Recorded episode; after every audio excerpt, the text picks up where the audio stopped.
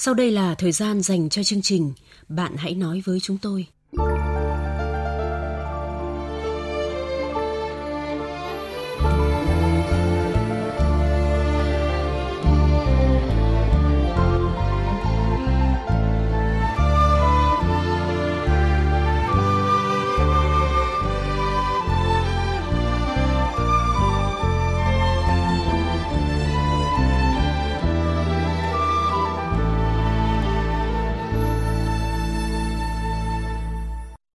Biên tập viên Thanh Huyền và Việt Cường xin chào các bạn.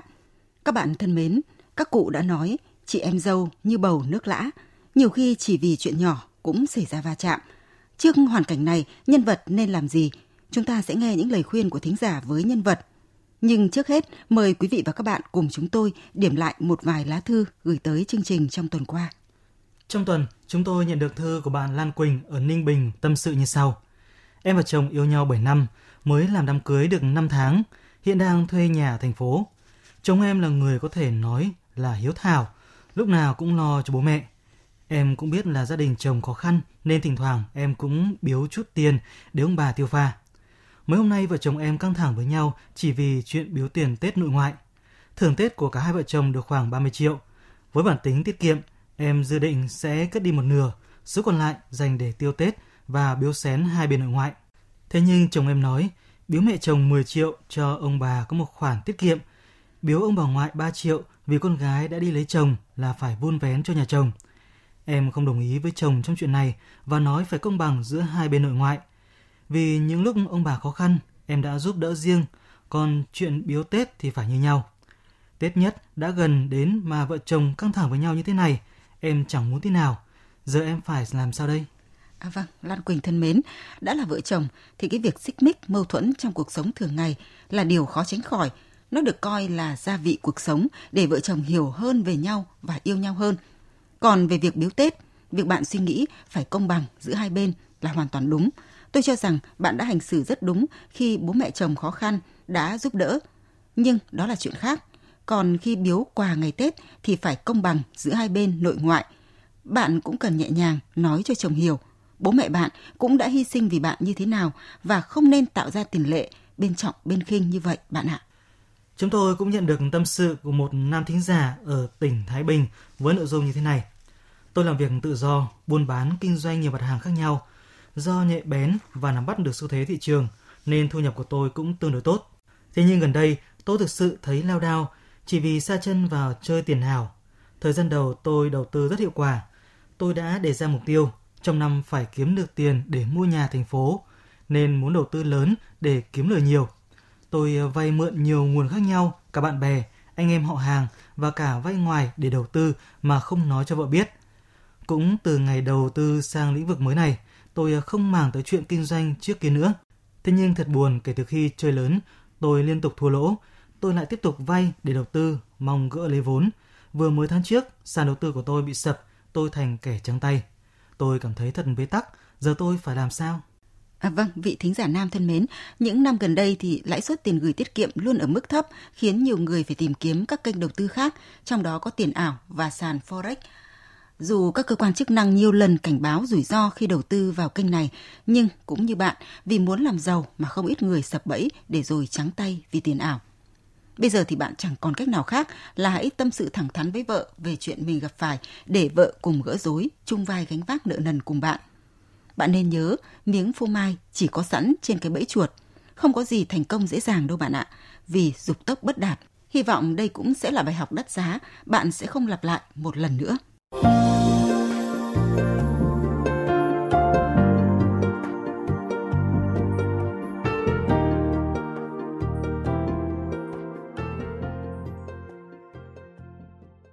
Các bạn thân mến, bây giờ đã đến lúc chúng ta cùng chia sẻ với tâm trạng của cô gái khi phải đối mặt với những mâu thuẫn với bà chị dâu. Biên tập viên chương trình sẽ tóm lược lại nội dung để các bạn cùng nhớ về câu chuyện của cô.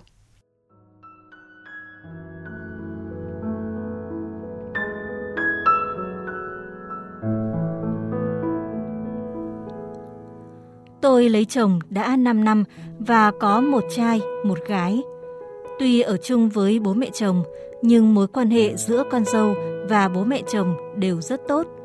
Cuộc sống của chúng tôi rất hạnh phúc. Nhưng mọi thứ đã đảo lộn khi chị dâu bước chân vào nhà tôi.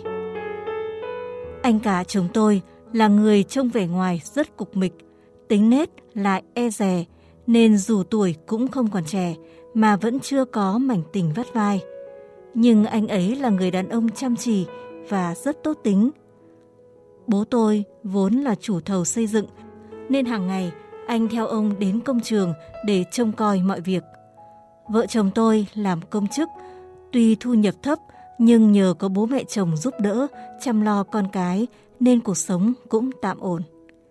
Cách đây 3 năm, nhà tôi có đại hỷ khi anh trai chồng báo tin lấy vợ. Nghe người khác nói do chị dâu tôi chủ động theo đuổi và tấn công anh.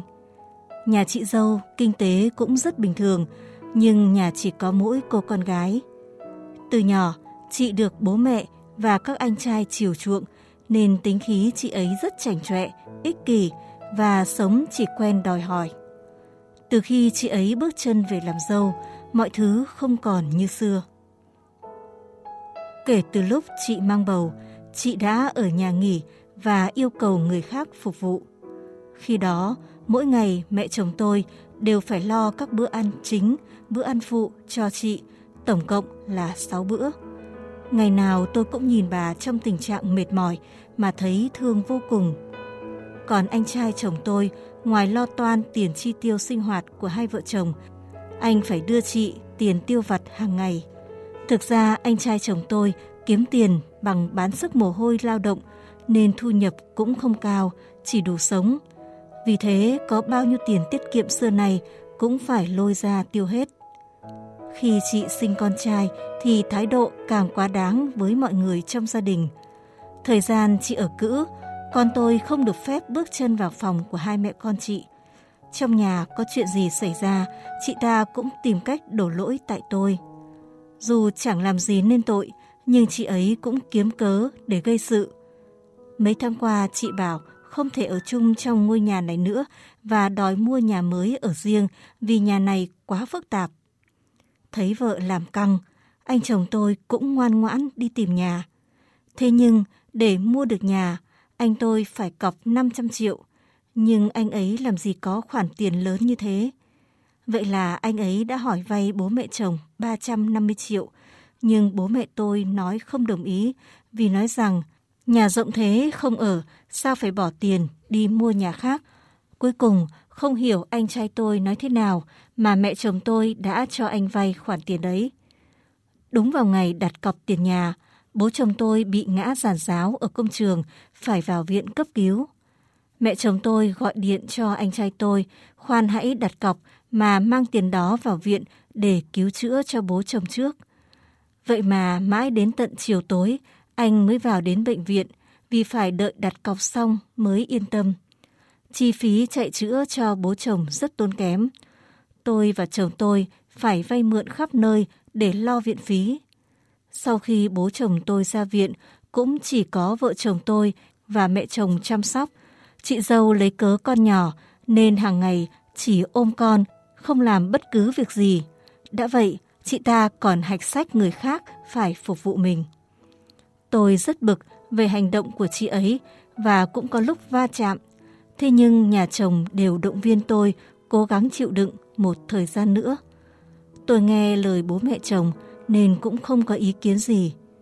Cách đây vài tuần, chị dâu đi khám bệnh, phát hiện ra bị ung thư vú. Còn chồng tôi năm nay công việc cũng không được suôn sẻ, nên số tiền chúng tôi vay mượn chạy chữa cho bố chồng vẫn chưa trả được. Chị dâu tôi đã vào viện phẫu thuật và điều trị, nhưng chuyện đen đủi vẫn chưa dừng ở đấy. Trong đợt sốt vừa rồi, gia đình có đưa con anh chị đến bệnh viện, bác sĩ lại phát hiện cháu mắc bệnh mãn tính, cần phải chữa trị, nếu không sẽ ảnh hưởng đến cuộc sống lâu dài về sau. Thực sự tôi cũng thương cháu lắm, nhưng lực bất tòng tâm, vợ chồng tôi không có tiền dư giả để đưa cháu đi chữa bệnh, nhưng không biết phải làm cách nào. Hôm trước, tôi có nghe chị ấy nói với bố mẹ chồng rằng ông bà phải bán căn nhà đang ở để lo cho cháu. Bố mẹ chồng cũng đã hỏi ý kiến vợ chồng tôi. Tôi có nói Nếu bây giờ bán căn nhà này đi, gần 10 người trong nhà này sẽ đi đâu, ở đâu? Nghe hợp lý, bố mẹ tôi cũng chưa đồng ý. Vậy là chị nói lại với mọi người, tôi là người suối bẩy mẹ chồng, không cho bán nhà chữa bệnh cho cháu. Tôi thật sự quá mệt mỏi và ức chế khi sống với một người như vậy. Tôi phải làm sao bây giờ?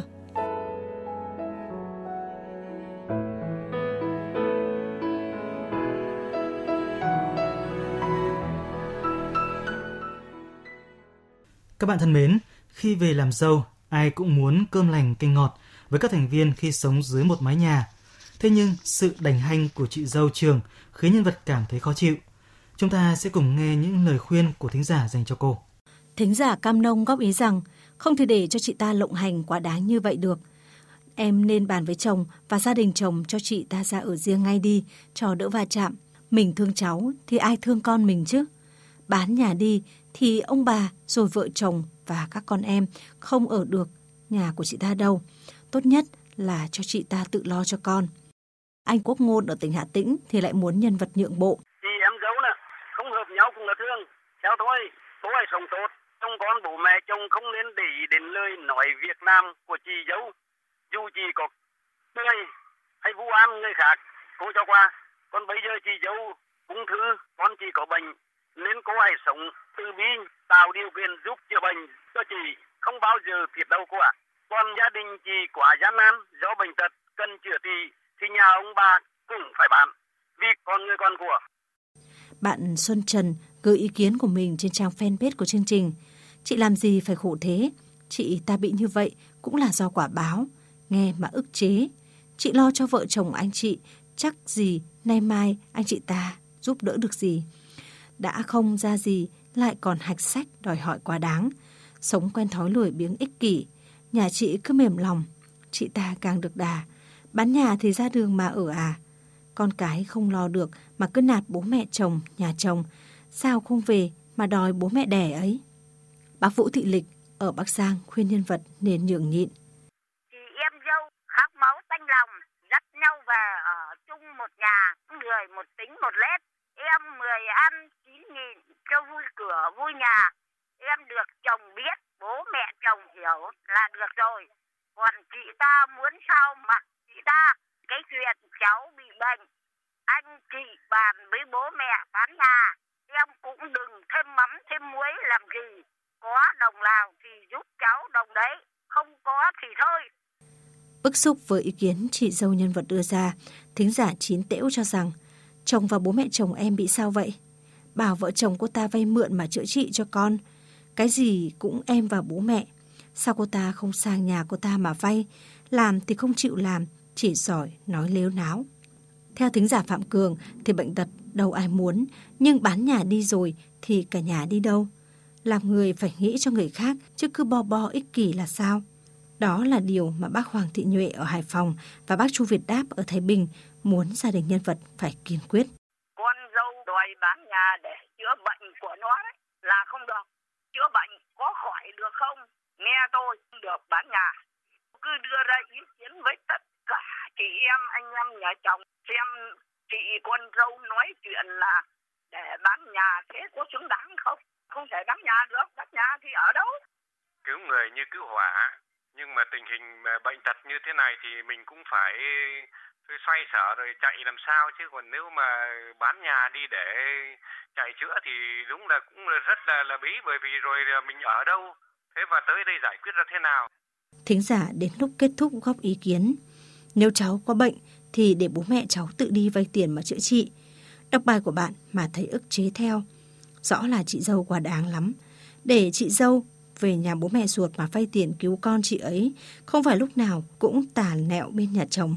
Rõ là nhân quả báo ứng. Bạn cứ sống phải, nếu có ít thì giúp cháu một ít để chữa bệnh. Bố mẹ chồng lớn tuổi rồi thì chị sống nương tựa vào hai vợ chồng bạn. Nhà ở chung có cháu, có bà, thấy cũng vui lúc tuổi xế chiều. Bác Triệu Xuân Trụ ở tỉnh Quảng Ninh và chị Đoàn Thị Thảo ở tỉnh Phú Thọ cùng khuyên nhân vật hãy lùi lại để chồng mình góp ý. Cháu cũng nên là tham gia với chồng, cố vấn cho chồng để chồng tham gia thì hơn. Khi cháu uh, tham gia thì thực ra nó cũng nhiều phức tạp. còn tính gì đâu như thế thì cháu cũng nên là nhường nhịn tất cả ờ, Chín uh, bỏ là mười mà bố mẹ giải quyết thôi thì cũng đều là người thân trong gia đình cả thôi thì vợ chồng cháu cũng nên là chăm sóc uh, cho nó tử tế kể cả về kinh tế. Cháu cũng chẳng nên tham gia là cứ nói với chồng tất cả là mình phải nói với chồng tâm sự với chồng. Bây giờ là ừ, con chị bị bệnh chị em rất là thương. Thế nhưng mà là không thể được hành hạ bố mẹ và hành hạ em như thế được. Nên anh nói thế nào để cho chị tự nhận thấy. Nếu mà là chị mà không bệnh không tật gì nên thẳng khỏi ra cái gia đình nhưng mà bây giờ chị tật người như thôi mình thương chị cho qua cháu ạ Chị Huyền này, vâng. tôi nghe nói trong một gia đình, ngoài mối quan hệ mẹ chồng nàng dâu hay bà cô bên chồng, thì còn có một mối quan hệ rất phức tạp, tiềm ẩn những xung đột trong gia đình. Đó chính là cuộc chiến chị em dâu. Là phụ nữ và cũng đã nhiều năm đi làm dâu, Ờ, chị nhận thấy ờ, mối quan hệ này có quá phức tạp như người ta nói hay không? À, vâng, gia đình tôi thì cũng có mấy anh em trai và tôi cũng là con dâu. Thế nhưng mối quan hệ của chúng tôi không có gì phức tạp vì giữa chị em dâu chúng tôi thì đều tôn trọng nhau, trên bảo dưới nghe. Và khi mà tôi đưa ra ý kiến của mình ý, thì ờ, chị dâu hay em dâu cũng đều nhất trí. Thế nhưng thì thực tế có không ít mâu thuẫn mà nguyên nhân xuất phát từ chị em dâu. Họ đố kỵ để rồi chấp nhau từng ly từng tí khiến cho gia đình bị dạn nứt anh Cường ạ. Dạ vâng, ờ, chắc chắn nếu có mâu thuẫn giữa các nàng dâu xảy ra thì ờ, quả thật anh em trai sẽ rất khó nghĩ ờ, vì ai cũng đều mong muốn có một gia đình hòa thuận, êm ấm. Và trước tình huống của nhân vật, chị có lời khuyên nào dành cho cô ấy không? Vâng, các cụ ta xưa thường nói chị em dâu như bầu nước lã. Ở nhiều gia đình, chị em dâu xảy ra bất hòa, thậm chí xung khắc, gay gắt với nhau. Việc này cũng không có gì là khó hiểu, bởi vốn dĩ hai người hoàn toàn xa lạ, được nuôi dưỡng ở những môi trường khác nhau, hưởng sự giáo dục khác nhau, chắc chắn sẽ có cách sống khác nhau, cách nhìn nhận sự việc khác nhau. Nên khi về sống chung dưới một mái nhà, nảy sinh, va chạm trong cuộc sống, nếu không có sự đồng cảm thì dễ có mâu thuẫn. Như lời bạn kể thì bạn về làm dâu trước vài năm vì bạn là người sống hòa đồng, biết chăm lo cho cuộc sống gia đình nhỏ cũng như gia đình lớn, dễ dàng hòa hợp với các thành viên trong gia đình chồng nên cuộc sống cũng vui vẻ, viên mãn. Thế nhưng chị dâu cả lại không như vậy nên đã xảy ra va chạm giữa các thành viên – trong đó có bạn. Bố mẹ chồng bạn quả thật khá dễ tính khi yêu chiều và đáp ứng mọi yêu cầu của các con. Chẳng thế mà khi dâu cả mang thai, mẹ chồng bạn đã phục vụ hết lòng, mệt mỏi nhưng cũng chẳng kêu ca than vãn. Tuy nhiên, với tính khí chảnh chọe, ích kỷ và sống chỉ quen đòi hỏi nên mọi cố gắng của các thành viên nhằm hướng đến một gia đình lớn vui vẻ, hạnh phúc đã không được nàng dâu cả ghi nhận mà sẵn sàng cà khịa Biết mình có cách sống khác biệt với mọi người nên để tìm được bình yên, chị ấy đã quyết tâm mua nhà riêng dù kinh tế không mấy dư giả. Chiều lòng con dâu, bố mẹ chồng bạn cũng đã vay mượn tiền để giúp con trai. Nhưng cuộc sống của ai học được chữ ngờ, tai họa liên tiếp ập xuống khi phát hiện mình mắc bệnh nan y và con nhỏ cũng mang bệnh nặng. Để chữa trị cho cả hai mẹ con, chắc chắn cần một khoản tiền không nhỏ và giải pháp bán căn nhà của bố mẹ đã được chị ấy đề ra – Tôi cho rằng phản ứng của bạn là đúng, vì nếu bán căn nhà đó đi, có thể giải quyết được vấn đề tài chính nhất thời khi có tiền chữa bệnh cho hai mẹ con chị dâu. Nhưng vấn đề lâu dài là mọi người sẽ không có chỗ ở, lại phải sống trong cảnh đi thuê nhà, nay đây mai đó, và cuộc sống trong cảnh nâm nớp sợ chủ nhà không cho thuê. Quả thực, cuộc sống sẽ không được thoải mái, đặc biệt là với người cao tuổi như bố mẹ chồng bạn. Tại sao chị ấy không chọn giải pháp bán chính ngôi nhà mà chị ấy đã đặt đặt cọc đi và nói chuyện với mọi người, vay mượn, giúp chị ấy qua cơn bĩ cực này. Để giải quyết tình cảnh này và không gây mất tình cảm chị em trong gia đình, chỉ có bố mẹ chồng bạn mới là người quyết định. Tôi nghĩ bố mẹ chồng bạn không nên quá nhún nhường mà phải quyết đoán hơn vì đây là tài sản riêng của ông bà và hai người có toàn quyền định đoạt tài sản của mình. Mọi ý kiến chỉ là tham khảo. Về phía bạn, tôi nghĩ bạn không nên quá căng thẳng với chị dâu vì cùng sống trong một mái nhà. Nếu mất đoàn kết, các thành viên cũng sẽ chẳng vui vẻ gì và lại cả chị ấy và đứa trẻ đều đang mắc bệnh. Hãy độ lượng, khoan dung với những việc làm của chị ấy. Khi bạn cố gắng cải thiện, tôi nghĩ chị ấy cũng sẽ nghĩ lại hành động của mình và thay đổi cách cư xử. Chúc gia đình bạn vui vẻ, hạnh phúc. Bạn hãy nói với chúng tôi, người bạn tâm giao nối gần mọi khoảng cách. Bạn hãy nói với chúng tôi, nơi thỏa mãn nỗi khát khao được tâm sự sẻ chia. Chương trình Bạn hãy nói với chúng tôi phát sóng 22 giờ thứ hai, thứ tư, thứ sáu và chủ nhật hàng tuần trên VOV2 Đài Tiếng Nói Việt Nam, tần số FM 96,5 MHz. Các bạn thân mến, phần cuối chương trình là câu chuyện mới để chúng ta cùng suy ngẫm và chia sẻ trong chương trình sau. Biên tập viên chương trình sẽ thể hiện nội dung câu chuyện.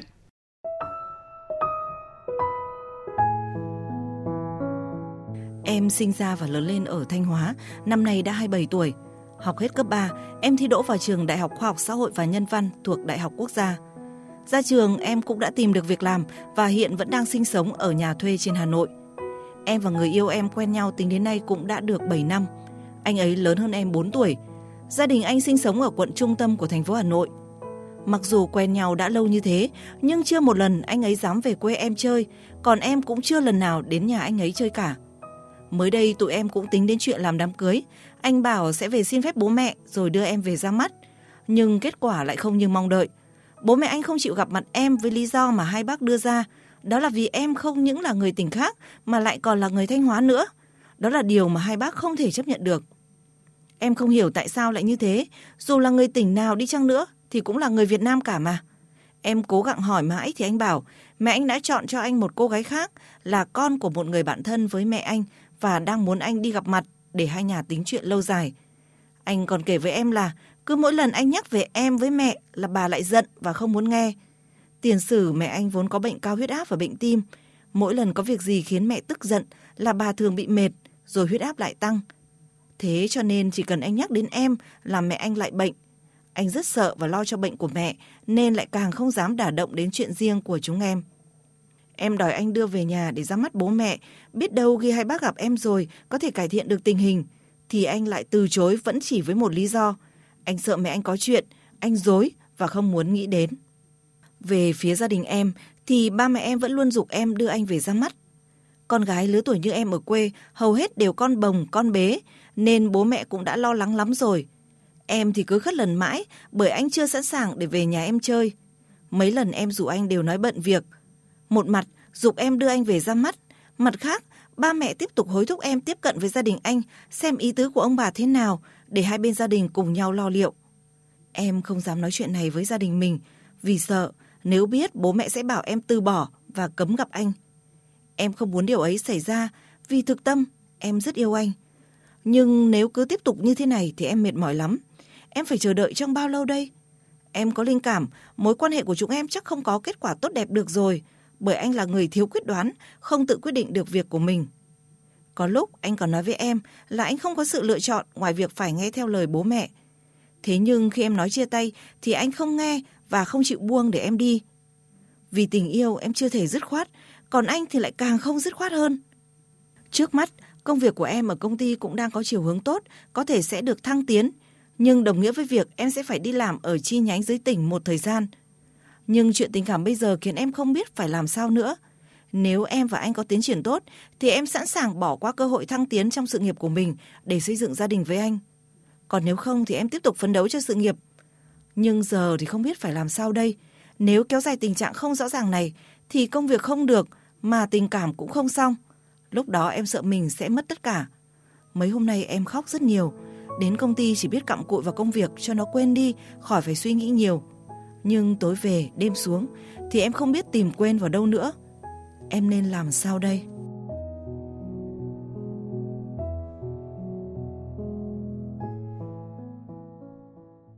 Các bạn thân mến, công việc, sự nghiệp đang tiến triển theo chiều hướng tốt đẹp, tình yêu thì kéo dài đã 7 năm trời, nhưng dường như mối tình này đang rơi vào vô vọng, khó có thể đạt được một kết cục tốt đẹp. Cô gái đang loay hoay, không biết nên tiếp tục thế nào đây. Các bạn hãy cho cô gái một lời khuyên. Các bạn bày tỏ ý kiến của mình bằng cách gọi đến số điện thoại 0243 934 1139 trong giờ hành chính. Ngoài ra các bạn cũng có thể tham gia ý kiến với chương trình bằng cách gửi thư điện tử đến địa chỉ nói với tôi vov2 a gmail.com. Lưu ý tên hộp thư viết không dấu hoặc viết bình luận dưới mỗi câu chuyện được đăng tải trong trang fanpage Bạn nói với tôi 96,5 MHz. Các bạn cũng có thể gửi thư trực tiếp theo đường bưu chính đến địa chỉ chương trình bạn hãy nói với chúng tôi, Đài Tiếng Nói Việt Nam, số 4143 Phố Bà Triệu, Hà Nội. Chương trình Bạn hãy nói với chúng tôi hôm nay xin dừng tại đây. Xin chào và hẹn gặp lại các bạn trong các chương trình sau.